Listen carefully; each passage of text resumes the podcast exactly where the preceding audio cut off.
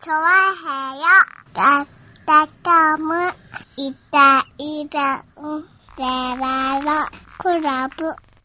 はい、どうも、イタリアンディアラタクラブです。よろしくお願いします。はーい。ねえ、ということでございましてね。えー、アハ体験のできない二人でお届けしております。よろしくお願いします。はい、よろしくお願いします。もうちょっとした変更はね、気づかないんだよ、もうーん。う。 まだそこまではい行ってないかな。無理だよ。画面上からボタンが1個消えたところで、あれって話したわけだからさ、そういうの変えないでくんねえかな。ああ、もう、それはさ、うん。もうズーム関連はさ、うん。もう、どうしようもないんだよ。なんだよ、どうしようもないって。あのー、アンドロイドで、アンドロイド携帯で、うん。ズームをやる場合おう。に、あのー、ズームつなぐじゃないですか。うん。で、つながって、さて、音声をやり取りするのに、うん。あのー、パソコンだったらなんかね、あのー、音声やりますか、許可ぐらいのことで済むんですけど、うん。多分 iPhone も許可で OK ボタンとか出んのかな、確か。はいはい。許可しますか、音声、音声やり取りするのに OK とかしますかで OK 出るんですけど、うん。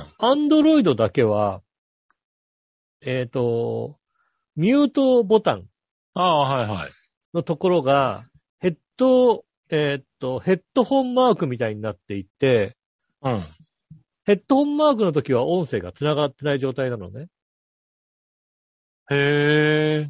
で、ヘヘッッドドホホンマンマーークク、、ヘッドホンマークの上のところに文字で、えー Wi-Fi 等で繋ぎますかオーディオ、Wi-Fi オーディオとかで繋ぎますかみたいな感じの文字が、上うん。に字幕みたいので出るんですよ。まあ、吹き出しみたいな感じかな。はいはい。で、その文字をポンと押すと、あの、つなげますになるんですよね。へえ。で、いくら言ってもその文字を押してくれない人が多い ですね。だからそこに文字が出てて、まあそうだろうだってボタンを、もボタンそうそうをそう押すならわかるけど、文字を押すっていう感覚ないもんヘね。ッドホンマークの上に吹き出しで文字が出て、その文字を押さなきゃいけないんだけど、どうしてもそのヘッドマークボタンを押すんで、文字がただただ消えるだけなんですよ。うん。で、もう一回ヘッドホンボタンを押すとまた文字が出てくるんで、その文字を押してくれっても、ヘッドホンボタンをずっと押し続ける人が結構いらっしゃってね。うん。ずーっと繋がらないってのはよくある話ですよね。うん。なんかそういうのはまあ、でもそれは気づかないよね。そういうのはやめてほしいよね。そういうのがわかんない年頃になってきたんですね。うん。そこはだってスピーカーボタンをさ、押せば、スピーカーがオンになったりさ、こう、な斜め線が入ったりさ、それぐらいで、うんそうですねオンオフにしてくんないそうすればまかな。うん。だから他のパソコンだったり、うん。 iPhone も別にそれは全然できるんですけど、Android 携帯だけはね、それがね、繋がんないんですよ。そこを押さない限り。うん。そのね、ズームさんはどういう気持ちでそれをやってんだか知らないですけど、うん。まあだからズームなのか、あの、アンドロイドの方なの、アンドロイド携帯のなんかそういう特性なのか。うん。結局だからスヘッドホン、スピーカー、ヘッドホンと、えーっと、マイクを利用することをしていいですかみたいな許可なわけですよね。うん。このアプリでそれを使っていいですかって許可を取るか、からうん。それをだから許可するのに、あの、他のやつはちゃんとポップアップが出て、OK かどうかなんですけど、アンドロイドだけは文字がチロンって出て、そこを押さなきゃいけないんですよね。ああ、そうなんだね。うん。それなんでなのか。で、しかも、アンドロイドって、えっ、と、アンドロイド、まあ、あ iPhone もそうなんですけど、えっ、と、ボリュームがいくつかあるじゃないですかっていう言い方で正しいのかな。ああ、うん、わかるわかる。うん。うん。あのー今こうね、あの、アイ、アンドロイド携帯のボリュームボタンを押して、あの、ボリュームの高く低いを出してるのは、うんなんか、音楽をかける用のやつなのかなうん。で、まあ、機種によっては、その、あの、上下の、音声の上下を押したときに、あの、なんだろう、その、音声の、もっとたくさん出てくるボタンがこうついてるから、そこポッと押すと、うん。メディア着信音、アラーム、通話みたいな感じで、いくつも出てくるんですよあね。あ、はいはい。うん。うん。でその音が一つじゃないから、うん。機種によっては、あの、ズームの音は、あの、この脇のボタンで操作できないみたいな機種もあるんですよね。ああ、はいはいアンドロイド。さうん。ん。うん。ただ残念ながら、その、それをね、あの、説明するのも難しい場合があるんでね。で難しいよね。うん、繋がったけど音が出ないみたいなさ。うん。こっちで喋ってる声は聞こえるんだけど、音が出ないんですけど、みたいな感じ。そうそう。あねの、そうするメディアとの、メディアのスピーカーと、あの、アプリのスピーカーが違うときね。違う、そうです、そうです、。そうですね。うん。メディアの、メディアの音量とアプリの音量を他の着信音の音量なのか、通話の音量なのか、どれかで振ってる場合があって、ねそういうのは確かにある。うん。で、通話の音量だとすると、通話の時は、あの、その音量ボタンで通話の音が変わるんですけど、アプリが動いてる時は通話の音じゃなくてメディアの音に振られてる場合があるので、みたいな。うん。なので、だからどっか、えっと、設定でサウンドに行けたらサウンドに行ってくださいみたいなね。うん。そういうことになりますよね。うん。うん。なかなか難しいよね。いや、でもだからそういうのもさ、なんか長年かけてさ、慣れているものだったらさ、それでいいんだけどさ、そう長年かけて慣れてきたものをさ、急に変えられるとさ、うん。もう無理だよね。うあんまだそこまで頭かか、硬くならないようにはあ。してるなそう。か。もう、急にボタンなくなったらもう無理だよな。なんか急にボタンなくなっても、まあ、ボタンないな、どっかにあるんだろうな。あ、詳細ってボタンがあるから、これを押してみようかな、ペット押して。うん。うん。あ何ここだ勝手にまとめてんだよっていうね。うん。そういうのはね、ありますよね。でも、ズームなんてだってもう設定次第でいろんなことができるからさ、うん。このボタンをなくすこともできるしさ、だからいろいろできるんだよね、だからね。でまあね。うん。そうそう。ねそうなだんからさ、なんか、うん。なんだろう、えっ、と、最近のオフィスとかうん。は、あの、やり始めてるのかなとは思うんだけど、うん。大きな変更がある、ちょっと前に、うん。変わりますよと。 うん。あ大きく変わーりますよ、これっていう。うん。で、試してみたかったら押してみなと。うん。なあ、ベータ版がでデきーまタすよ、版みたいな。うん。これを押すと、事前に試せるよ、と。う。うんん。いうような、あのー予告をしてくるようになってるやつが、たまにあるんだよね。たまにありますね。あのれ、は、正しいと思う。うん。ここここ押すと戻れるけど、みたいな。そうそうそう、戻れるけど、うん次起動した時は戻ってるけど、これを押すと、とりあえず、あの、何ヶ月後かに最新になるバージョンいじれるよ、みたいな。あーそうですね、ありますまね。あそれを押すと、確かこんなに変わるのみたいな。にねうん。その予告があるのは助かる。うん。ああ。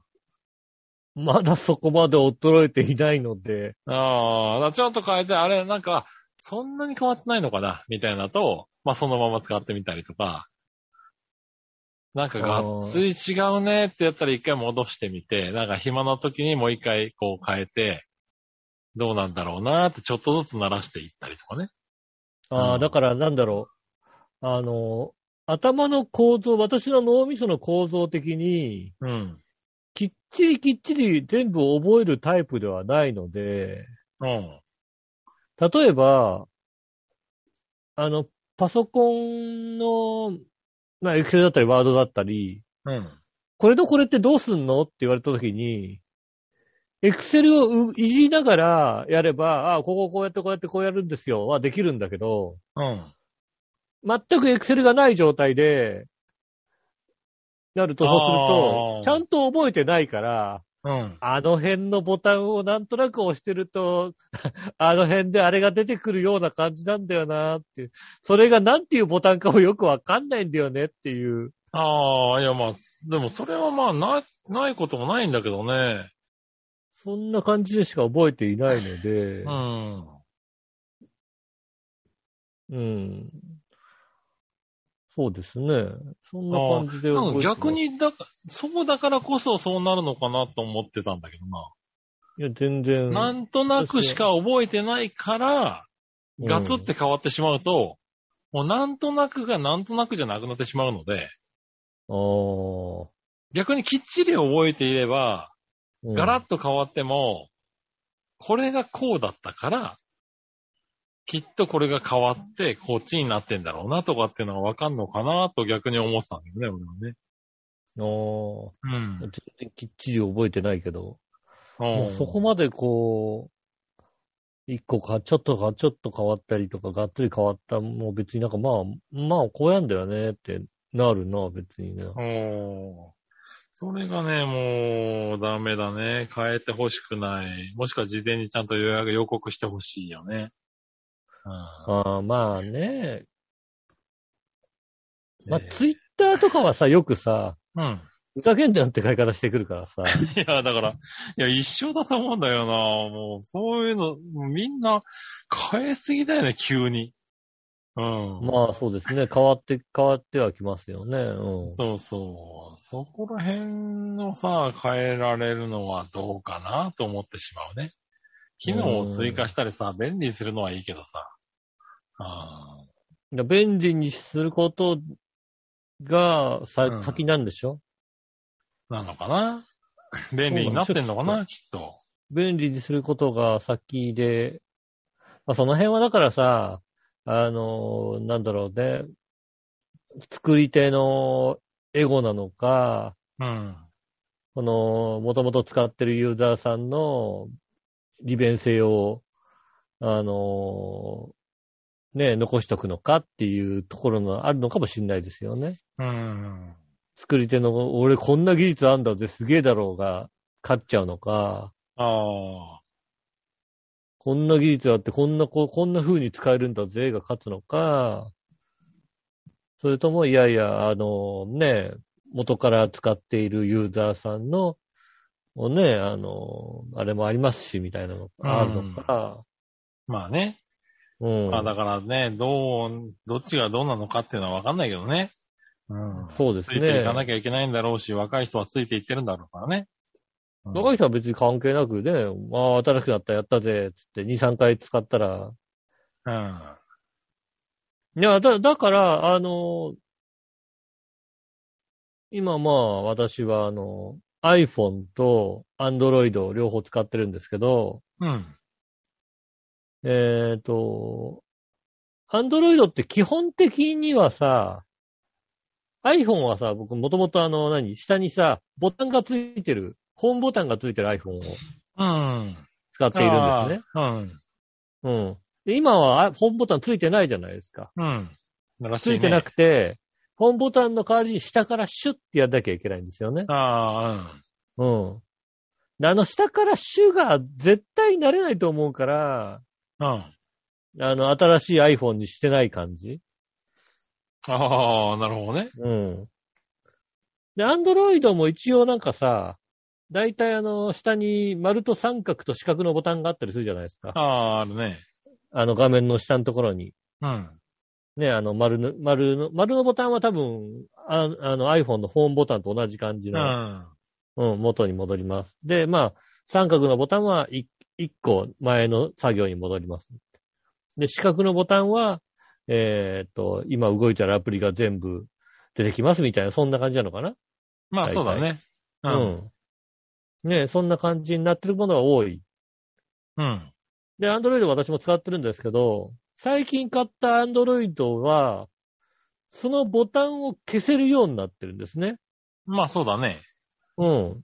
うんあの、なので最近の iPhone と同じように下からシュッてやると、うん、出せるっていうね。あと出ない。あ、そうなの下からシュッてやると、えーうんホームボタンの、えー iPhone と同じですよね。ホームボタンの押したのと同じ形になるっていう。ああ、そうなんだ。うん。しあの、下から、あのボタンは一生出ないっていう形もできるんですね。まあだから、あの、全部出るも可能ですよ。うん。うん。全俺部の出スせるマもホ可能が。、俺の、まあ、アンドロイドが今そういう形だから、隠してありますと。隠してあって、シュッてやると出るっていう。出るっていうのもあるんですけうど、んえっと、シュッてやっても出ないっていうモードもへえ、そうなんだ。あるんですね。シュッてやると、だから、えっと、ホームボタン、丸ボタンを押したと同じ。なるほどね。で、あの、左からピッてやると、そうすると、1個戻るボタンとあ同あ、じ。なるほど。。で、あの、四角のボタンは、下からシュッてやるのをゆっくりやって途中で止めるって言われる と、四角のボタンと同じなるほどね。うん。形になるよっていうので、うん。やってって、意外になれるってことが分かってね。ああ、なるほどね。うん。うん。だから、それで不便なのは、うんとか出すときに下からシュッてやっちゃうときがあるって、それだけですよね。 あー文字打ってる。ときに。なるほどね。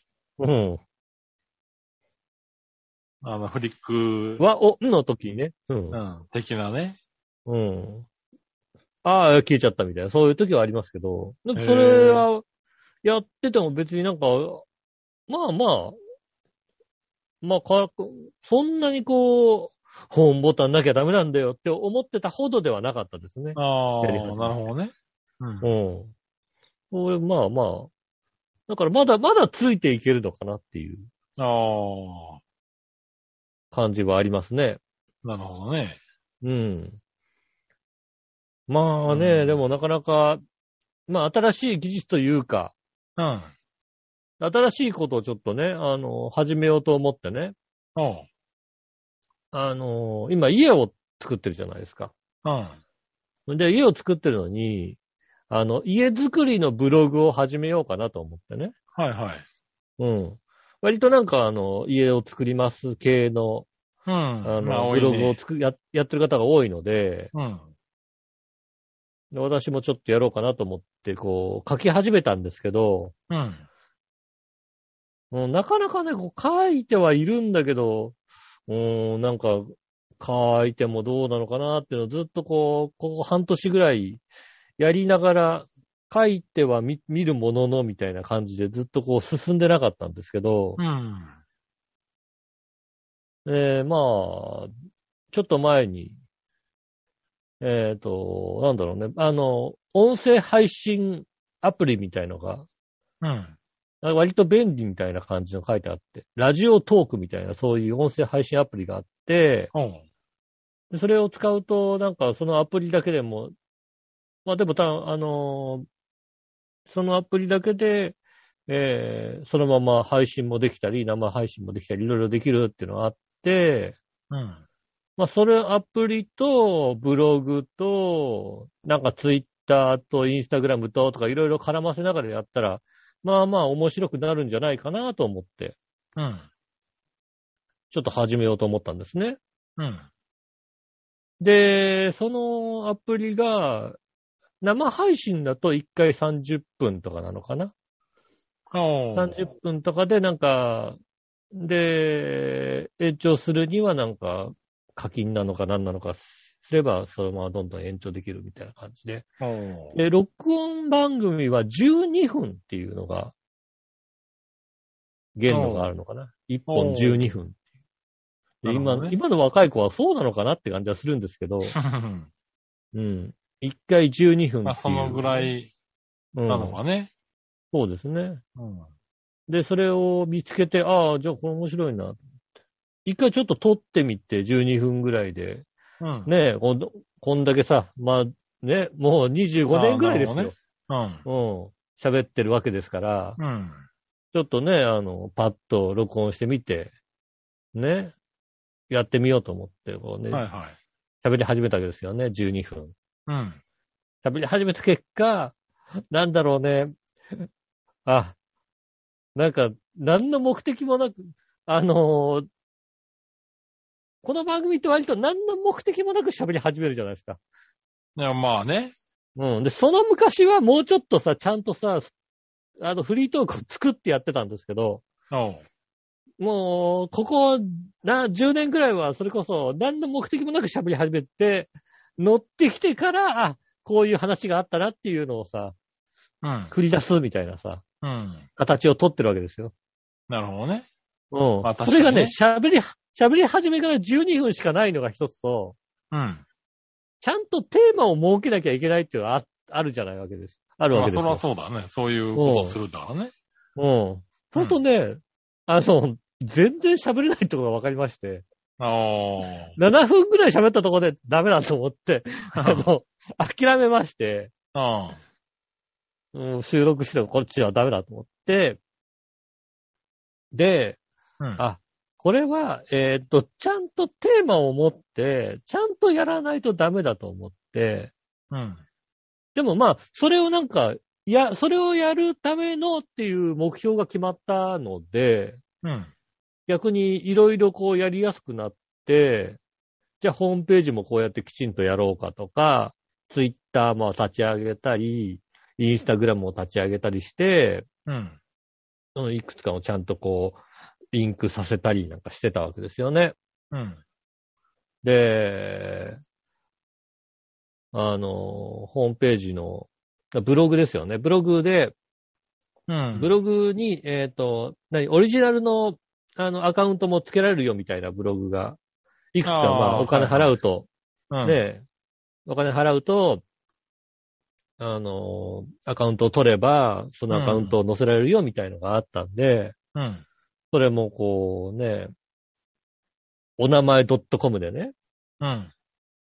あの、うちのブログの、今やってるブログとか立ち上げようとしてるブログが、うん。えーっと、ね、ブログのタイトルが、猫と一緒に家づくりっていう、そういうブログを立ち上げたんですね。うん。猫と一緒に家づくりってブログ始めたんで、で、アカウントも、猫とホーム .com っていうのを取りまして、で、やり始め、じゃあこれもじゃあ、あの、きちんと、あの、猫とホーム取って、で、うん。ブログも、あの、なんとか .com、猫とホームじゃなくても、猫とホーム .com にしようと思って、こうう、ん。取りまして、うん。で、そこで、同じとこで、あの、メールアドレスも作れるみたいな、うん。もあるんで、メールアドレスのやつもこう取って、で、設定するわけですよ。うん。まあ、お名前 .com とお名前メールで取るわけですよ。うん。うん。で、こうね、設定するわけですよ。うん。たらさ、お名前メールを設定すると、えーっ、と、ブログのタイトルの方のドットコムが入れられないのよ。おう。で、ブログの、だから、でブログのタイトルの方を入れると、お名前、あの、メールが届かないのよ。おう。だからそれがね、延々続きまして、うんなん、なん、なんななんでんだろうねだと思って。うん。だからね、えーっ、とね、メール用の、えーっ、と、俺もだからさ、そういうさ、あの、なんだろう、ネット系が全く分かってないもんだからさ、あうん。詳しくないわけですよ、ネット系のものが。あ。うん。うん。だからもう、なんでだ、それでもう、この、2週間ぐらい、延々、どうし、どうしてなんだっていうのをさ、だいたいさ、あのさ、Google 先生に聞けばだいたいわかるじゃないですか。ああ、まあね。うん。そんたなだ理由がいっぱいあるからね。うん。ただ、それを、それを悩んでる人がそんなに多くなかったっていうのがね、一つありましてね。うん。うん。きっと、な、わ、わか、わかってるでしょ、きっとね。あうの、ん まあ分かってるし、まあそう、あんまりそういうところで引っかかんないんだろうね。こんなとこ引っかかんないんだと思いますよね、多分ね。うん。なんか、結局のところ、えーっと、多分ね、あのね、できるんだとは思うんだけども、うん。うん。えーっとね、な、なんだ、なんか、メールサーバーと、うん。まずメールサーバーに持ってかないとメールサーバーは届かないと。うん。うん。う ん。メールサーバー。俺もなんかわかんないの。 なんとなく調べたうんなんらかメールサーバーってのあるんだってのは分かったの。まあ、それはメールサーバーはあるわな。うんなん。か説明がい、説明が多分、よくわかんメールサなーいで説明してるからよくわかんないんだろうな。そうそうそうそう。あそうだから、あの、お名前メールで使えるメールサーバーがあるわけですよね。あうん。で、それに設定するわけですよ。うん。うん。うん。そうすると、それに設定すると、えーっと、ハテナブログプロでは、あの、そのままだと、いかないわけですよ。いやい行かないの意味がよくわからないな。あと、設定できないんですよ。うんハテナブログプロの方に。うん。設定できないから、エラーが出ちゃうんですよね。うんあの、ハテナブログプロの方で、俺のアドレスはこれだよってこう入れても、うん。いや、こんな、こんな、こいつはエラーですって出ちゃうんですね。うん。うん。で、なんかメールサーバーを設定して、メールサーバーの方で、今度はこ、こっちの、えーやつをもう一回設定しないとダメみたいなんだけども、うん。うん。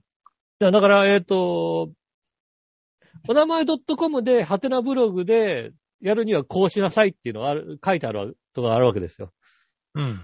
それを設定すると、あの、ハテナブログが自分の、こうね、猫とホームになるわけですよ。.com になるわけですよ。うん。うん。で、なったと思って、今度は、えっ、と、メールの設定するじゃないですか。うんそうすると、猫とホームのサーバーを、えっ、と、メールサーバーの方に持ってかなきゃいけないっていうみたいな感じのことを言われるわけですよね。で、これでこうやると、そうすると、あの、ブログの方のやつが外れちゃうっていう、そういうことをね、繰り返すっていうことほがありましたね。う。うん。えっ、と、それをね、いろいろ調べた結果で、えー、2、3人完全に諦めてましたね、なんかね。ここれはできないっていうことを言ってる人がいて、できねえわけねえだろうと思って、うん。うん。できねえわけねえだろうと思って、が、できる、できますよって書いてる人がいて、うん。これはここを読、ここを見てここを読むとできますよって書いてあるのがあって、あ、そっか、ここを見てここを読めばできるんだと思って、読んでもさっぱりわかんないの。どういうことだろうみたいなね。うん。で、いろいろやった結果、うん。えーっと、www を頭につければ、えー、いけるっていうところまでは来た。ほう。うん。www 猫とホーム .com を、うんにすれば、えーっと、表示されるとこまでは来た。ほう。な、まあ、そこで今妥協している。 なるほど。うん。ねなので、えーっと、詳しい方、ああ。ねえーお名前 .com でアカウント取って、お名前メールでえーもう、えーの使ってる方、ほね、えーどうすればいいのか知ってる方いらっしゃいますからね。う。なるほどね。うん。ぜひう、ん、でも俺も、俺も分かってないんだよ、だからね。ああ、だ、うん多分そうなんだ何がどれだか分かってないから、うん。そう、伝わりづらいんだよな。うん。多分、そう、ちゃんと詳しく詳しくちゃん見とれやっれてりゃば、うんできるとこ思ううんこだれけそうど、そう。ここれとこれとこうでこれがおかしいから、これをどうすればいいのかっていうところまで、たどり着けてないんだよね。そうだろうね。うん。うん。お名前のとこももうね、うん。うちも十数年の付き合いですかそうそう、お名前 .com で、ら。うん。あのー、ねえ、ハテナダイアリーを、ハテナブログで使ってる人が、うん。あのー、で、その人が、だから、えっ、と、お名前メールを使ってる、使うっていう人が、いるはずなんだよ、結構。うん。だからまあブログとかいろいろ検索した結果、3、4人いたってことですよね。おう3、4人いて、3、4、5人から5人ぐらいいて、2、3人諦めてんだよ。うん。 2、3人 俺は無理だったっていうことがなるほどあねっ。て、1人は、あ、ここを見たらできましたって書いてあって、あ、うんここを見たらできるのかと思って見に行って、全然わかんないんだけどっていうのがおう一人行って、もう一人のとこで、あ、www を頭につければ、これはできるんだなっていうところは一人いた。おうそれでなんとか、えーブログがとりあえず、ブログも、えーメールアドも生きてる状態にようやくなりましたね。おうねえ、なのでね、なかなか、ね、えーうんまだだからね、あのね、ちょっと音声配信まではたどり着けてないんですけどもね。おううん、まあね、あの、久々にあれですよ、旧シートみたいのを作り始めましたよね。なるほどね。うん。ラジオのね、あうの、ん。えー台本みたいな、なんですかね。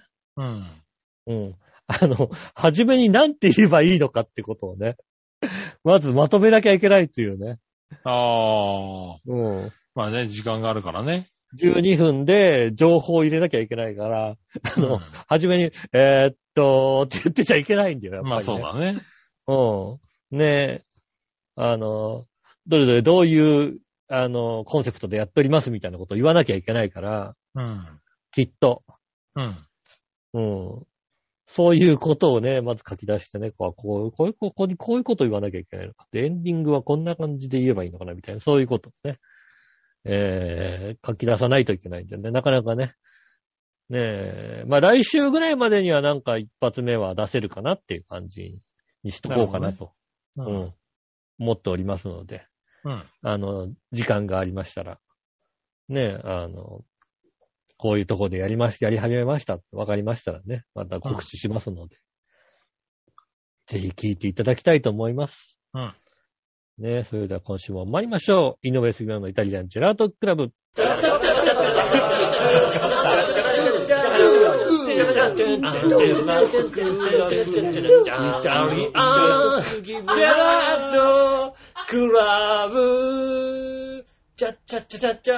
改めまして、こんにちは、井上翔です。木村和樹です。お届けしております、イタリアンジェラートクラブでございます。はいはい。ね、よろしくお願いします。よろしくお願いしまねす。え、 はい。何ですかまあ、雨もね、あなんか雨だったり晴れだったり、暑かったり寒かったり、ねえ、なんか、梅雨、ねえ、梅雨入りはまだ先のはずなんだけど、うなんか、もう今日、今年ジメジメ感が早いね。うん、ねうんえ、特にこものう2日3日の湿度といったらもう、すごいよね、関東地方。すごいね、湿気がすごいね、本当にね。なんだこの湿気っていうさ。うん、ねえ本ちょ当っとあれですうん。ねねえストレートな杉村さんの髪の毛もね、チリチリになっちゃいますよね、だってね。いやいやいやいや、うちの、いや、もうある意味、あの、湿こんだけ湿度があるとまとまりやすくていいぐらいの勢いだよ、ああ、そうなんですね。うん逆にね。逆に、チリチリとしては。なるほどね。 チリチリとしてはそうなんんですチリチリとしてはね、こんだけ湿度があるとね、ギュッて抑えるとね、もう、そん、それだけで、しっとり収まるんいや。で。もうドライヤーかけてもウェーブしちゃいますよね、やっぱりね。うん。うん。ねえ、いや、これはすごい大変だろうね。うん。うん。湿度に弱い人はね。そうですね。うん。で、まあね、雨も降ったり、降らなかったり、天気予報でもね、なんか雨なのか、曇りなのか、まあ、傘は持って出た方がいいんじゃないかな、みたいなね、予報が多いからそうですさ。うん。うん。なかなかねね。毎日どっかね、ちょっと天気が、今週もそんなに良くなさそうな。そうですね。。ね。うん。お良くーなそうだからそっか。かと言いつつ、5月20日金曜日ぐらいには27度って予想が出てますんでね。あ、そうそう。だから、天気になるともう、すごい暑い。気温になるんだよね。あ、そうだよ。そだういそうたい5月のさ、終わりぐらいってさ、一回すごい暑かったりするよね、なんかそうね。そう。だから、気温、普通に天気良ければ、多分いい、いい気温になるんだろうけどね。そうですね。うん。でもなんかこう、暑い雲に覆われて雨が降っちゃうと、そこまで気温上がりませんよ、みたそいうなだね。ね。途端に15度ぐらいになっちゃいますもんうね。ん。で、湿度も高いよっていうね。うん。うん。ちょっとね、なんか嫌な季節になっちゃってるね。そうですね。うん。体調にもね、気をつけていただきたいと思いますね、本当にうね。ん。本当に気をつけないといけないね。なんか、うんきね、そういう気でいるからかどうなのかわかんないけど、やっぱり外でもちょっとむせてる人とか、ねえ、咳込んでる人をよく見るなっていう感じがここ数日してますからね。 まあ、家で咳き込んでるやついるからな、うちはな。あそうなのうん先先先週ぐらいからずっと咳き込んでる人いますよね。あらららら。それは大変。変だ。うん。風邪かな楽しみにしてんだけど、全然発熱してこれないんだよね、本 当にね。なるほどね。うん。うん。もっちゃなんか向こうが咳き込み始め、ずいぶん咳き込み始めたなと思って、これはちょっと来たなと思って。ああ、心配してあげなさいよ。もう、俺もかかる気はもう満々でニヤニヤしたな。一週間も家でゴロゴロしてやるんだと思って。なるほどね。うん。そしたら全然熱、熱出ねえし。なるほどな。うん。確かに。なんかね、えそう、多だ分から、そういう感じの人が多いんだろうね、今ね。なんそうでか、すね、多いですちょね。っとむ確せかにてねる人とか、多く見ますね。もう今、俺もちょっと喉ダメだもんだって今。ああ、そうなんだね。咳込むまではいかないけども、うんラーメンはもうダメよ、もうむせちゃっても何どういうことう。えー、俺ラーメン、喉ちょっとおかしいとラーメンはもうダメですよ。むせ返っちゃって。へえ。ラーメンって湯気と一緒にするじゃないですか。ああ、はいはい。あの、ああんまりこそうのいさう、あの、意識ないチけュどルも。チュル、チュルチュルすすらないでしょまあね。私割とあの、お蕎麦も、お蕎麦もそうだけど、こう、空気と一緒にすするから、うん。湯気が上がってくるものをすすると、うん。喉がおかしいとむせ、むせ返るんですよ。へえ。だからあんまりね、この、ちょっと喉がおかしいとき、外でラーメン食えないとか、うん。食べづらいとかさ、ありますよね、やっぱりね。なるほどね。うん。あ今あ、のまあでも時期だと今はそうだちね。ょっと無性帰りそうなものはできるだけね、避けるようにはするよね。そうですね。うん。っていうか、あとはなんかもう、まずそうにラーメン食うかどっちかですよね。ああ、まあそうだね。うん。うんズルズルズルじゃなくてさ、もう、チュルチュルチュルチュルチュルチュルチュルチュルチュルチュルチュルっていうさ、うん。あの、女子みたいなさ、ラーメンの食い方を。あかあ。わい、かわいこぶってる女子みたいなさ、 うん。うん。可愛さをアピールしてる女子みたいなラーメンの食べ方をしなきゃいけないからさ。ああ、あれうんアピー美ル味しくなさそうでしすよょ。美味しくなさそそうでしょ、それってうさん。これは美味しくなさそうだな。うん。うん。チュルチュル、チュルチュル食べなきゃいけなくなるんでね。はいはい。ですから、ちょっとね、あの、外でラーメンは遠慮しておりますね。なるほどね。う。うんん。でもまあそうだね。喉が良くないとね。俺もなんかそさ、うですね最近喉っていうわけじゃないんだけど、若干痰が絡むかな、みたいな時があーここ数日あったかな。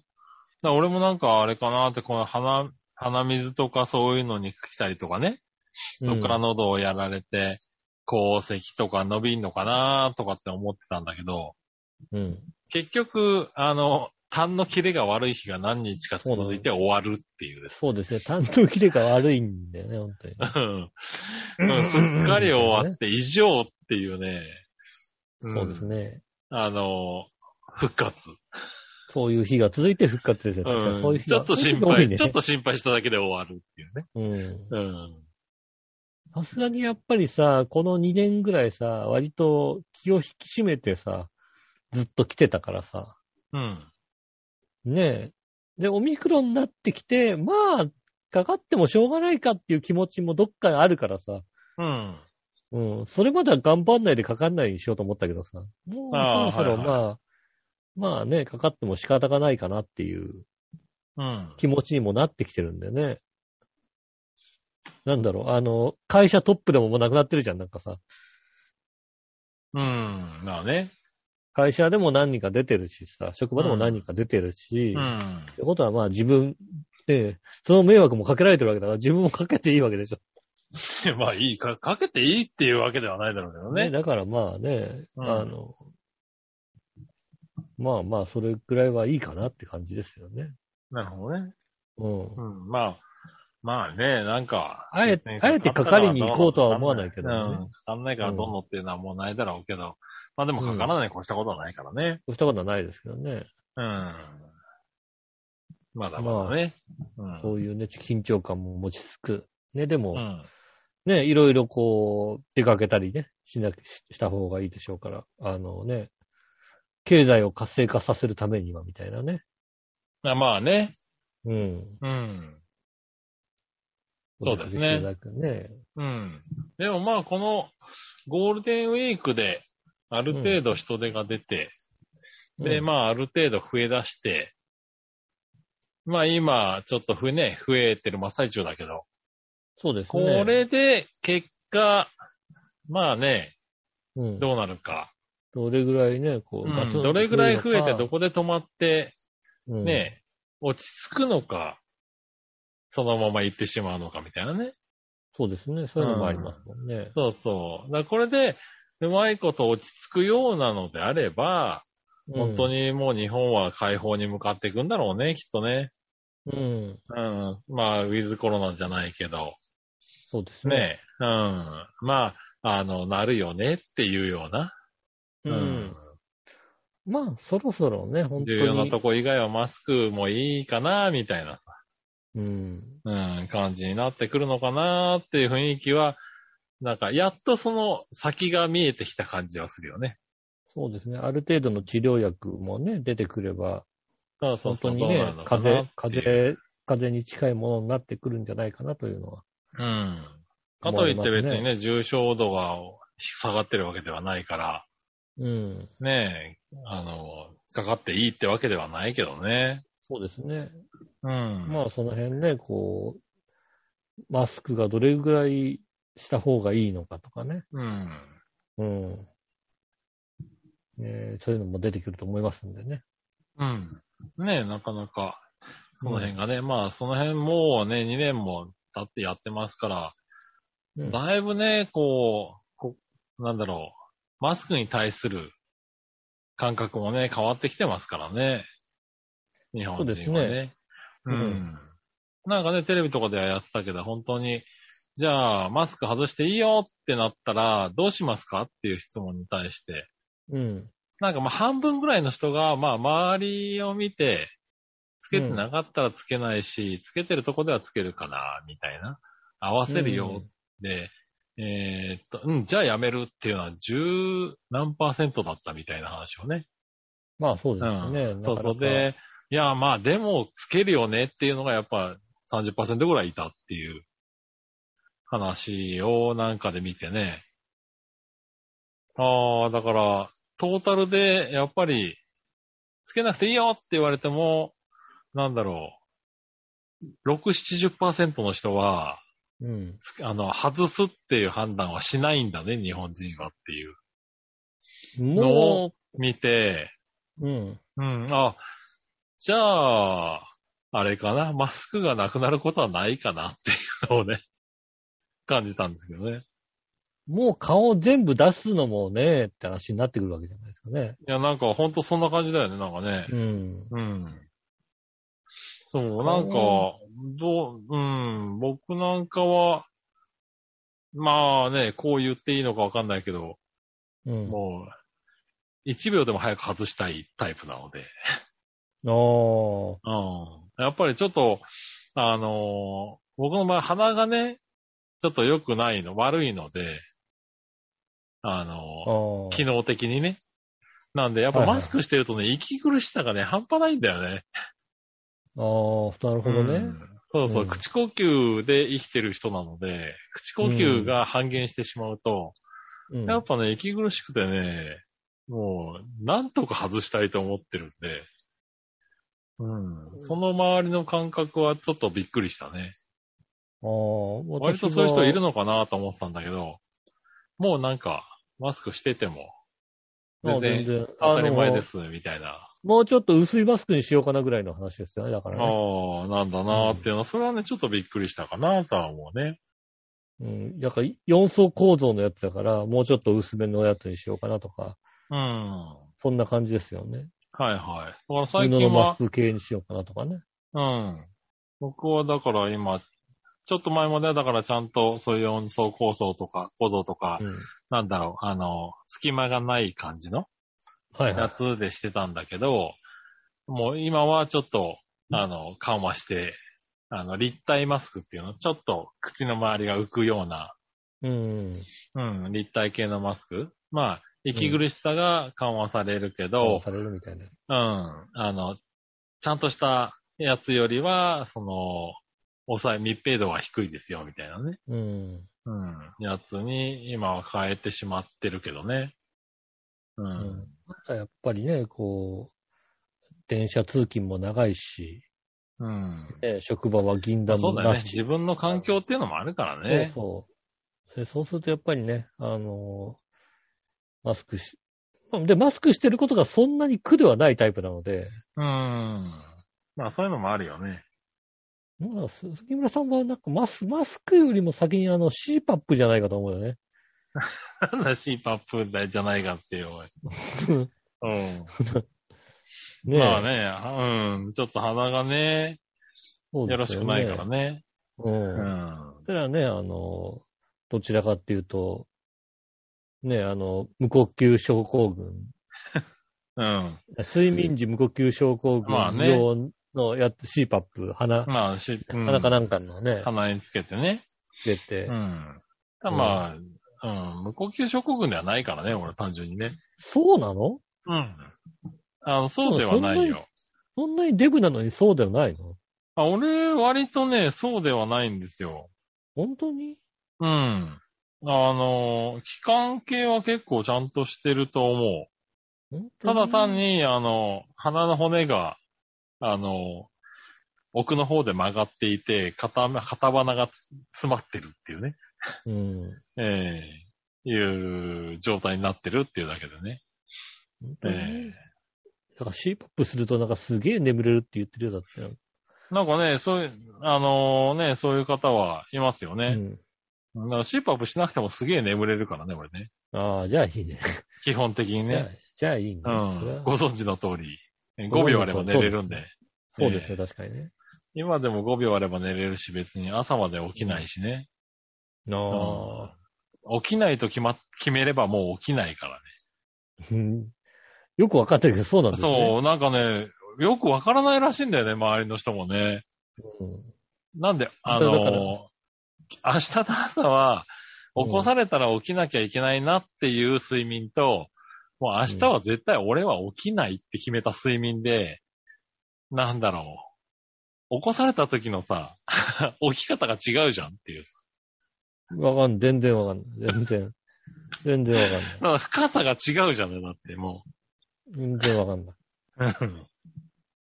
全然そものう。微妙な深さをさ、コントロールするでしょ、だってっていう。もう全然もう、うんあの、 な休みの日だろうと。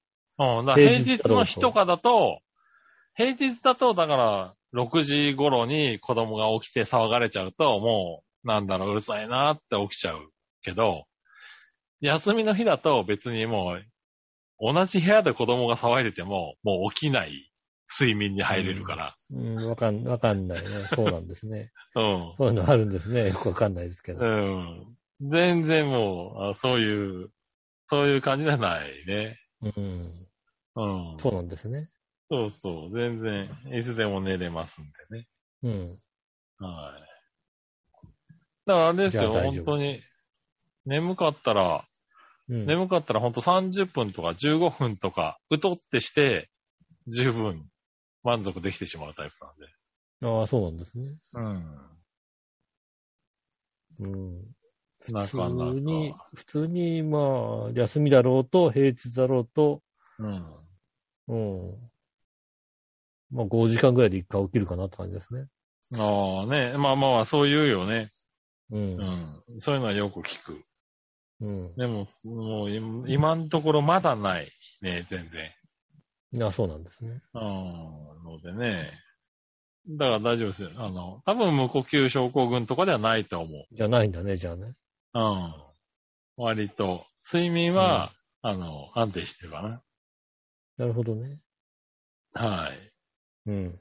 ねえ、ちょっと前にあれだね、枕が、自分枕がちょっと合わなくなってた時期があって、そうですね。うん、その時はちょっと寝づらくてね、うん、うん。あの、睡眠が浅くなってた時はあったけど、うん。うん、それももうついこの間免停に行って、治りましたんでね、ああ、じゃあよかったですね。はい、すっかり、ぐっすり眠れるようになりましたね。うん。うん。何よりですね。ねえ、まあそんなところもありますけどね。うん。うん、ただもうこの辺はね、なんか、誰に言われても分から、分かってもらえないので、もう諦わかめんてるない。。全然わかんないね。 諦めてるの、俺はね。そうなんですね。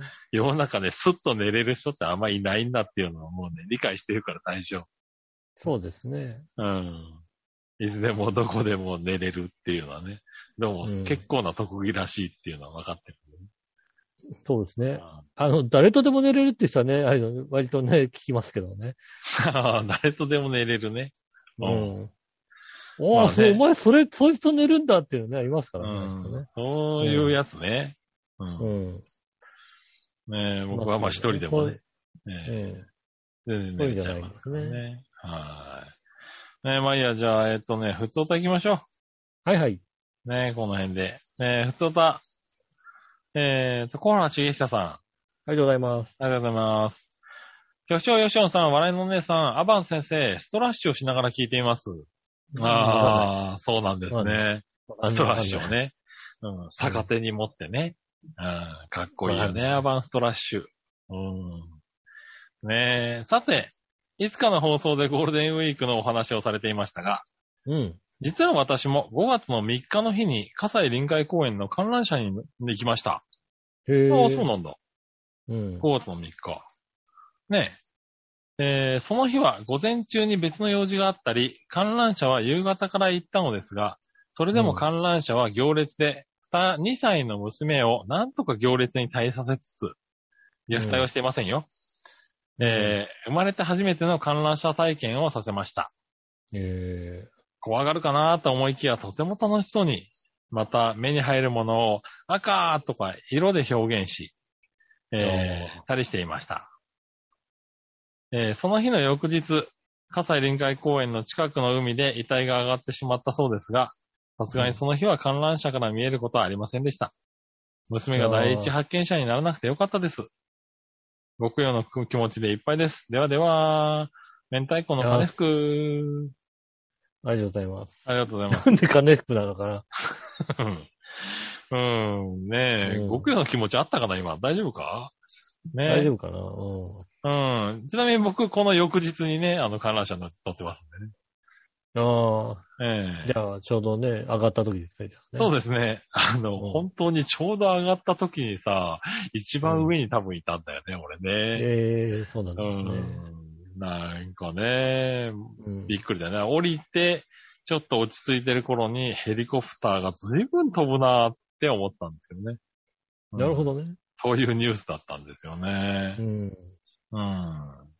でもね、うちの息子も、あれこれ、あれか、ば番組に喋ったっけね、うん観覧車で、僕も、うちの子供も3歳で初めて体験したんですけど、本当にね、うん全然怖がらないで、楽しそうに。う言ってまんし。たね。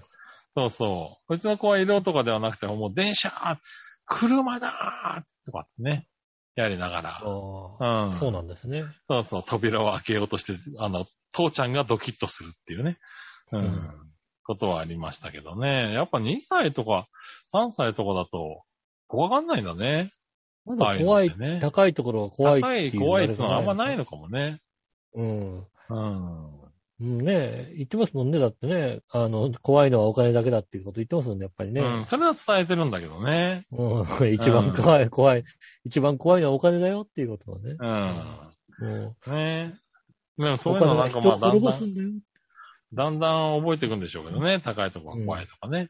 そうですそういうのね。はね。でも、うん。うちもそうだったな。子供はあんまり怖がらないでびっくりしたとこそうろかなんなで。すね。うん。とかありますけどね。でもまあ、行ったんですね。笠林会公園ね。うちの時は行くんですよ40分待ちぐらいでしたね。うん。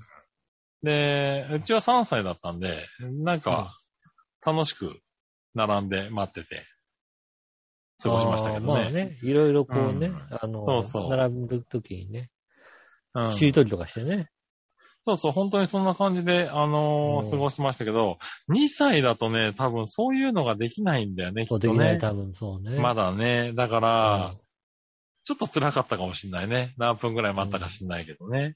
そうですうねん、。怪しながらっていうことになる、混んでるとこ行くの大変ですね、やっぱりね。そうそう。なんかね、このね、1歳の違いって結構大きいんだよね。うん。 3歳ぐらいだと言葉遊びができたりね。ちょっと、そうですね。うん。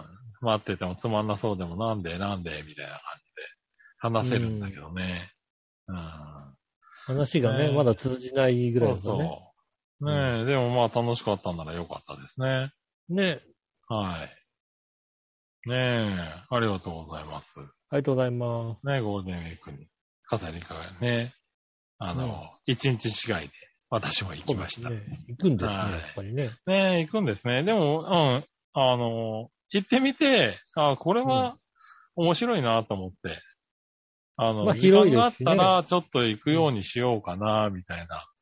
ううん、ん。子供と遊ぶ場所の一つに、あの、ランクインした感じですね。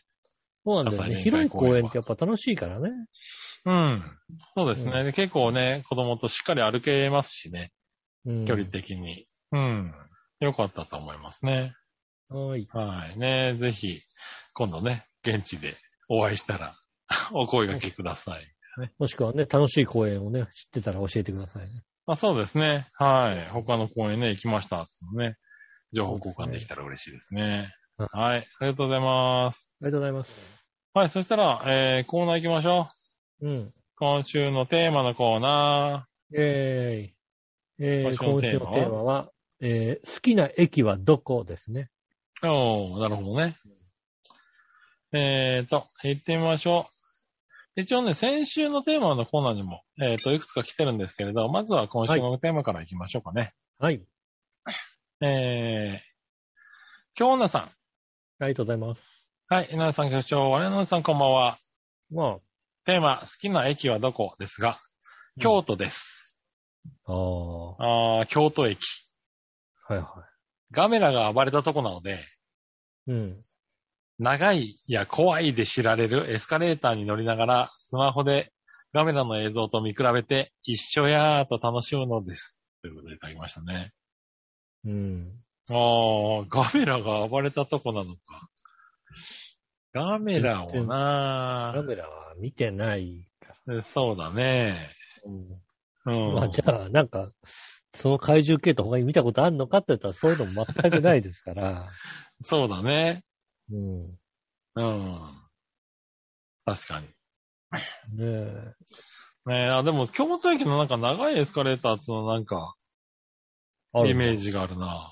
えうー、ん。なんか、や京ったら都も長一い。回しか降りたことないなあうあ、んそうなのか。そうですね。これは、うん何回かあるな。今、1回、2回、3回って言おうと思ったけど、多分5、6回はあるの、あるな、多分だな。ってあれでしょ京都ってあれでしょ桂ポンポが近くに住んでるでしょだって。うんまあ、そうですね、確かうね。ん。はいじゃあ、いじゃあ降りちゃダメだってこと ですね。なんだろう、じゃあ降りちゃダメだっていうのは。 降りちゃダメですね。どういうことねうんうんよくない。よくないんだ。よくい。ないんだ。教育上よくないからね、やっぱりね。それなら、カツラポンポコが、カツラポンポコが住んでるところが。桂ポンポコがだよね、やっぱりね。そうだよね。ううんん。それは、京都風評被害だな、多分な。ああ、そうだね。風評被害でしたね。申し訳ない。かわいそう。ねえ。ね申えし訳ないです。カツラポンポが悪いです。申し訳ないです。すいません。そういうこと言うなよ、なんか。ねねついこの間テレビに出てましたけどね。であの、あの、ざわつくしか出てこないんでね。。そうですすね、ざわつくにね、出てきましたね。大体さ、あの、最近のテレビってなんかさ、こうね、どっかの番組で、しかもなんか、料理とかでこうさ、ちょっとバズったりするとさ、うん。他で呼ばれるはずなんだけど、他で全く呼ばれないですね。わかんないだろ。関、関西圏では呼ばれてるかもしれないだろそうか、関西圏ではそもううそう。大人気全の国ね、ね、やつばっかりではないからね。うん。うん。ね、あの、ざわつくでしか出てこないけども、うん。そうか。ね他の番組はもう出てそうるそうそう、出てるかもね。もしかしたら、わかんないよ。あの、料理番組持ってるかもしれないからね。あ、マジ、マジ でうん。関西ローカルで関西ローカルでさ。あ、じゃあ、ん何もうちょっとするとあれかなあの、ねえ、あの、楽しい夕食みたいな枠で来るのかな出てくんのかもしれないからね。もうそうなんだうね。楽しみですね、じゃあね。ねえ、楽しみですよね。はーい。えーと、続いて、小原茂久さん。好ありがとうございます。きな駅はどこうん。えーと、局長吉野さん、笑いのお姉さん、窪塚洋介さん、牛丼を食べながら聞いています。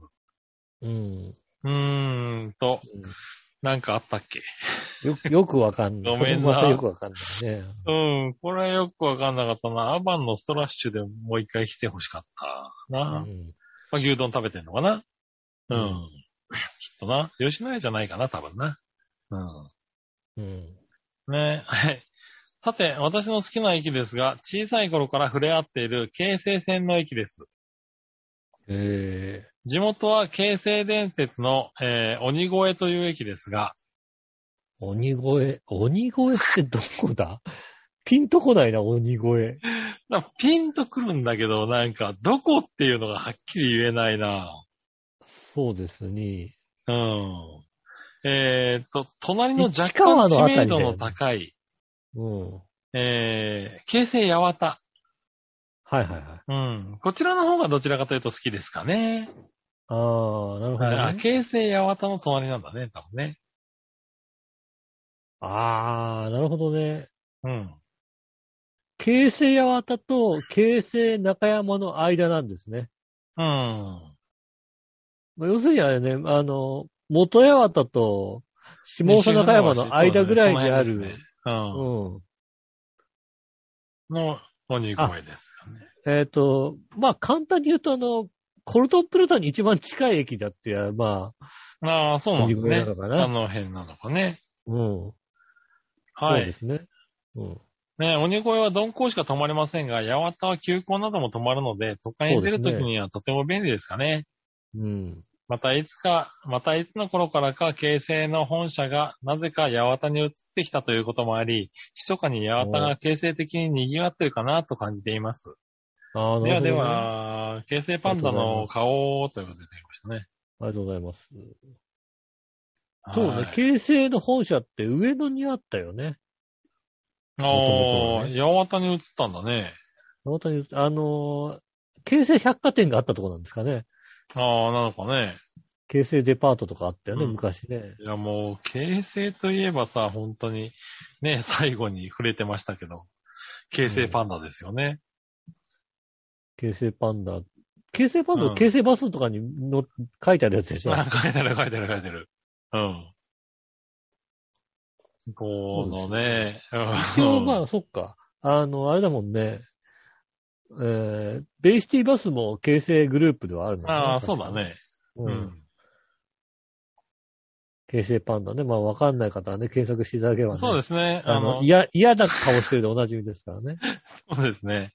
うん、子供が泣くでおなじみの、うん。ね、ゆるキャラ、形成パンダね。そうですね。うん。ねえこれはね、 こちらの方では有名なんですけどね。そうですね。ええねえ。はい、ありがとうございます。ありがとうございます形成は本当わかんないなぁ。そうね、京成に乗ること自体がね、うん。ああ、京成、わかんないね。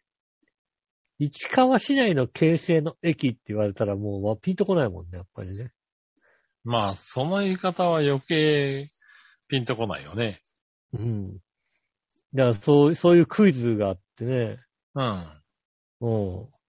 市川市内の京成の駅って言われて、全部答えろって言われたらもうあれですよ。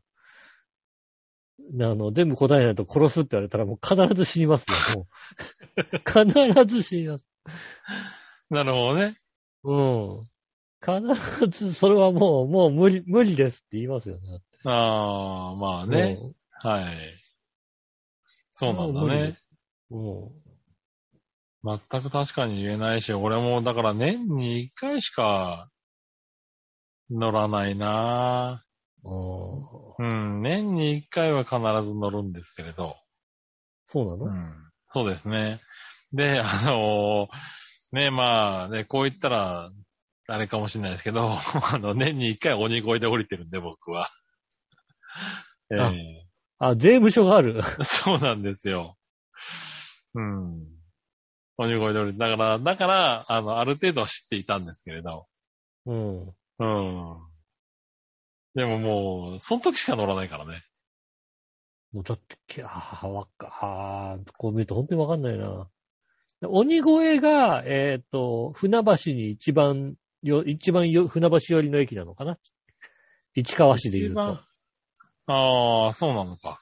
う。うんん。で、そこから東京寄りに行くと、京成八幡。で、菅野。そう。で、市川ママ。で、ああ河野台、うん。えーとなっておりますんでね。 うん。多分これ答えらんねえな。このクイズ無理だな。そう だな。うん。まあ、船橋市内の京成の駅でも、もう確実に、確まあ、実そんにな生きて縛帰れたり、り縛りじゃなくても、京成の駅って言われてもな、そうそういっぱい出てこないか京成の駅10個って言われたらもう、らな。うん、もう、もう無理だね。それ死ぬね、多分ね。もう。生きて帰れ、生きて帰れないです。もう。ね全然生きて帰れないです。うん。難しいですそうだよね。大。体、そう、俺知り合いが住んでるから、河野台は読めるけど、うん。多分知らない人、河野台がまず読めないもんな。そうですね。河野台ね、読めない可能性ありますよね。うん。多分そういう駅多いよね、きっとね。そうですね。あと、菅野なのか菅野なのかみたいなね。そう、そういう、そういうイメージがある。なんか、うん。うん。京成の駅って。そうでちすょっとね。読めないみたいな。確かにありますね。うん。感じはうんあるかな。そういうイメージしかない。あと、いあれだな、イメージ的には以上だね。 終わりなんだね。うん。終わりなんだね。それだけなんそだうね。。あの、読めなそうな駅が多い。ああ。あと、大体あの辺っていうのは分かってるけど、 正確な、正確な位置は分からないみたいな。あのーあれだよな、京成についたり離れたりしてるんです。しては走ってるよなっていう。あ京成、じゃない、JR とついたり離れたり、あ、あそうだ近いね。とこ走ってるけど、うん。近くないみたいなさ。うん。そういあうのー風のところ走ってる。そうね。う。うんん。あの、総武線の駅と歩いて移動できるような距離に何個か駅あるよね、確かね。そうですね。うん。。だから、京成西船と西船で乗り換えられるけど、で乗り換え駅かって言われると別にそうでもないっていううんことですよね。そうそう、そういう、そういうなんかイメージかな。そうですね。そ、そうんこんなもんですね。うん。確かにね。に。もう、形成の、あれだね、 知識以上だね、なんかね。形成知識以上でしたね。うん。ねうえ。んまあでもね、ありがとうございますね。好きな駅ですからね。好きな駅ですからうね。ん。形成やわった、鬼越ということね。いただきましたね。ねありがとうございます。ありがとうございます。ねえ。はい。そしたら、えっ、とね、うんどうしようかな。先週のはいはい。テーマのコーナーの分ね、は読みい。ましょうかね。はい先週のテーマのコーナーにね、はいえーっと、来てたのが、京奈さん。ありがとうございます。はい。えー、先週のテーマは、ゴールデンウィークどうしましたかですかね。そうですね。やってみましょう。えー、ゴールデンウィークどうしましたかですが、うん。車もまだ新しいのでドライブしました。ああ、そいやうか、買ったっつってたもんね。言ってましたね。はい。出先ベでンベン大ツでした山っけ椒魚を眺め、うん。美味しそうなパン屋を 回り、うん。雨降らしの感触を堪能し、うなんか、ううん要所要所でよくわかんないの出てくるな。よくわかんないなってるね。うん、砂浜を散歩したり、お参りしたり、とても楽しかったです。ああ楽しそうな感じはしないけど、ね。ああ、楽しそうだったね。ええうん。今回、えー何回かドライブして、走行距離は合計で500キロちょいでしたね。あー走ったね。知ってるね。うん。ねえ前を走る車の、あ追随する機能とかも使ってみました。ああね。ああ、今の車っていろいろあるんだよね。ありますね。めっちゃ楽で勝手についていく感じが面白かったです。うん。ただちょっとマニュアル車が懐かしいですかね。うん。ああ、マニュアル車とか乗った人にとってはなんか、どうなんだろうね。うん、楽なんだろうけど。ねえ。はい、雨降らしはめちゃくちゃ気持ちよかったです。はい。ザリってちょびっと噛まれたり、驚きもあります。ぜひお試しください。えー、なんかもう、 噛まれたりすんのね。とりあえず雨降らしって言われてもピンとこないからさ、調べたけどさ、あれ、海牛みたいなやつじゃなかったっけ、 そうですね、海牛みたいなやつですねうん。そうだよね。うんあうんの、触りたいとは思いません。なるほどね。うん。ザリザリするんだ、あれね。そうですね。はい。えー、ねありがとうございます。へえ。アメフラシの卵って焼きそばみたいなんだ。あの、よくわかんないこと言わないで。ごめんなさなんだ卵が、なんだ卵が焼きそばみたいってさ。い。